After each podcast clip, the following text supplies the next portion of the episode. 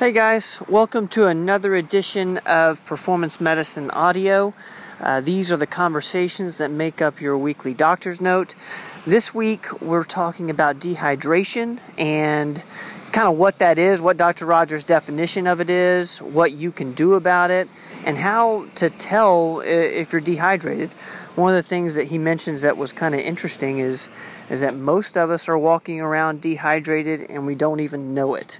So, anyways, um, there is a quick. There's like a 20 second break in the audio. Um, I don't know what happened there, but uh, we felt like the the conversation was flowing, and then it didn't. And uh, so, anyways, stick with me on the the little break up there. Uh, we'll get right back to it. It's, it's a 20 second break. Um, so, anyways, just know that that's happening, and I hope you guys enjoy it. And we'll see you next week. All right, here's the conversation. Dr. Rogers, it's uh, it's the middle of summer, and uh, I, I, don't know about you, but whenever I'm out in the sun uh, for about an hour, hour and a half, I get really, really tired towards the end of it, and and the obvious answer to that is as di- dehydration. Talk to us a little bit about dehydration uh, in the summer and what we can do about it. Well, you're not alone. Um, we've had a lot of people come in this summer for just an IV, uh, hydration IV of normal saline. It really makes them feel better. But I think, especially as you age, you tolerate the heat less. You can't dissipate it like you used to when you were younger. Um, again, it's been a hot summer and a lot of people are going around dehydrated, but really, um, a lot, most people that I run into are dehydrated most of the time. Um, dehydration is really when your body has insufficient water to function properly. As you know, our mm-hmm. bodies are about 60% water. Um, mild dehydration is just uncomfortable. Severe dehydration can lead to, believe it or not, blood clots, seizures, and even death with um, heat stroke. Um, is it just that we're not drinking enough water? Is that the whole thing, really? Really it it boils down to that or not getting rid of water uh, or waste efficiently. Um, you know there's a lot of things that tell you you're dehydrated but most people ignore the symptoms. They don't know it. That's what it means. But um, your breath uh, your skin and your body temperature could be telling your body that it's running low on water. Uh, most people associate dehydration with being thirsty and being tired. They're obvious signs, but there's some other surprising signs like bad breath. If your mouth is dehydrated, your saliva doesn't work well and bacteria get in there and overgrow and gives you bad breath. Obviously, you can have dry skin. You can have muscle cramps. You can even have fever and chills. Some people even have food cravings, especially for sweets when they're dehydrated. Hmm. Um, you know, and you may feel hunger when all you need, really need is water. One of the, probably the most common reason for headaches that I see, including migraines, is being dehydrated.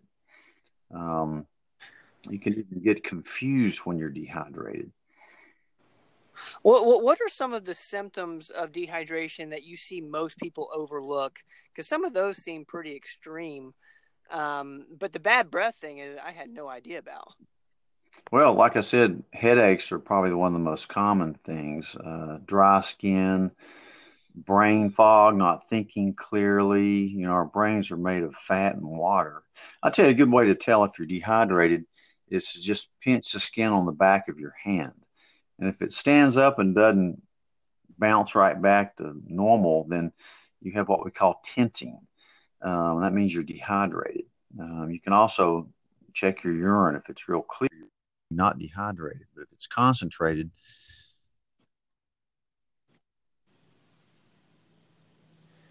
you broke up there for a second. Are you still there?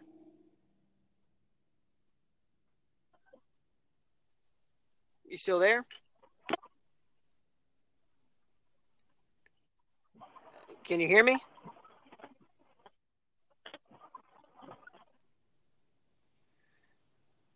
something happened to the audio. We're going to we're going to shut this down, and then we'll with all times. You broke up. You broke no. up there on me. I couldn't hear you for about thirty seconds.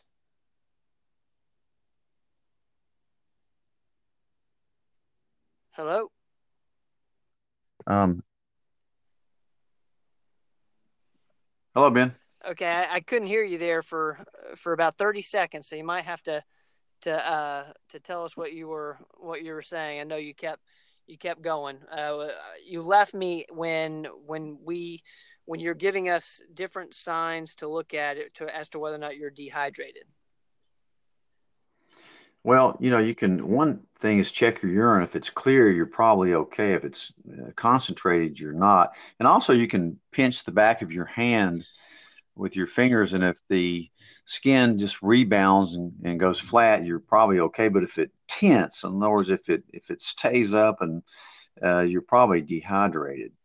Um, tips to uh, drinking more water: keep a water bottle with you at all times. Um, women should probably drink nine cups of water, eight ounce cups, men about 13 more if you're hot or sweating a lot.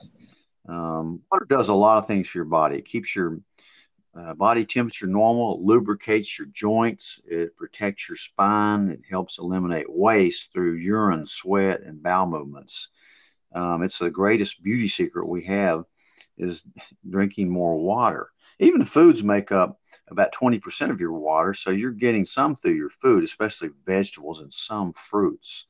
Um, again, I always emphasize drink filtered water. Um, but dehydration and drinking enough water is one of the best health tips you can get of any. Now, uh, you, you mentioned at the at the beginning about you know IV nutrient therapy. Where does that fit in? And, and then we'll have to stop because we're running out of time. But where does IV nutrient therapy uh, who does that really help?